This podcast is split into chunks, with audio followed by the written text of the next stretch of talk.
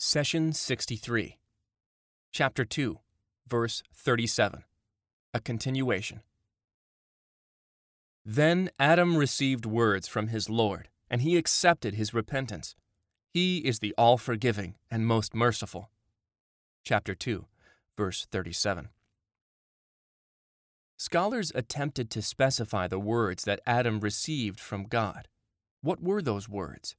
We find part of the answer in the following verse. They said, Our Lord, we have wronged ourselves. If you do not forgive us and have mercy on us, we will be among the lost. Chapter 7, verse 23. This verse gives us an insight that Adam and Eve did not commit sin out of arrogance, rather, it was out of carelessness and weakness. They both expressed regret and humbleness. Each of them said, O Lord, your order to abstain from the tree was the truth, but I was unable to bring myself to carry it. The words that Adam received from God may also have been, O Allah, there is no deity except you. You are the exalted, and to you belongs all praise. I have greatly wronged myself, so grant me forgiveness. You are the forgiving one. Or, Accept my repentance, you are the acceptor of repentance. Or he may have supplicated, Exalted is God, praised is God, and there is no deity except him. Whatever the words may have been, the important point to remember is that God inspired Adam the words by which he can obtain forgiveness and closeness to him. Keep in mind that God created you as an individual who has freedom of choice. You are not compelled to follow his orders. Allah wants you to turn to him out of love, not by force or compulsion. That is why he gave you the ability to obey and disobey. And as long as you have free will, there is always a chance that you will make the wrong decision. That does not mean that you were created to make a single choice of being either absolute good or pure evil. There are good people who fall into sin every now and then. The opposite is also true. Thus, each one of us may forget and make a mistake, or be weak and get enticed into sin. It is for this very reason that Allah legislated repentance, so that you do not despair from His mercy.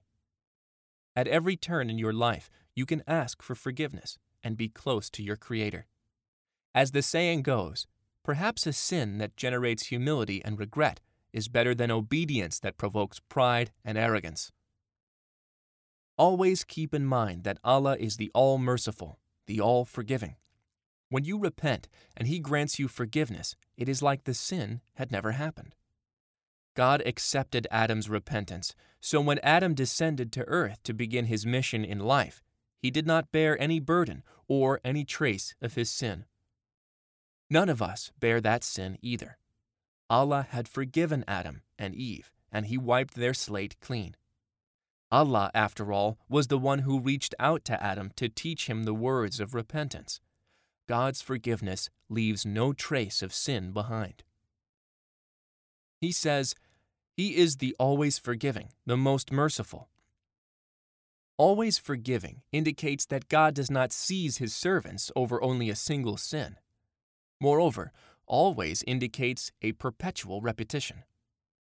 The emphasis in God's attribute the always forgiving, at-tawwab in Arabic, is apparent in two ways. First, Allah may repeatedly accept the repentance and forgive the many sins of a single person, thus making Allah the always forgiving. And second, He may accept the repentance and forgive few sins from a large number of people, making Him the always forgiving.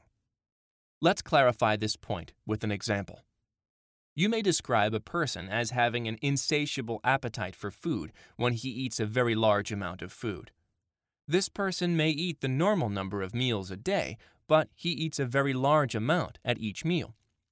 Or this person may eat a normal quantity of food at each meal, but may have 10 or more meals each day. Either way, this person would be described as having an insatiable appetite for food. Similarly, God Almighty is always forgiving because the number of His creations is great. If each one committed a single sin, then the number of all the sins put together would be enormous. Thus, mercy and forgiveness is enormous. But if someone commits sins repeatedly and Allah forgives him or her, then Allah is also the always forgiving. The emphasis in Al Tawab reflects both the number and the perpetuity of mercy. Once a woman came to Caliph Omar, may God be pleased with him, yelling and screaming because her son was caught red handed stealing. She said to Omar, My son has never stole before this.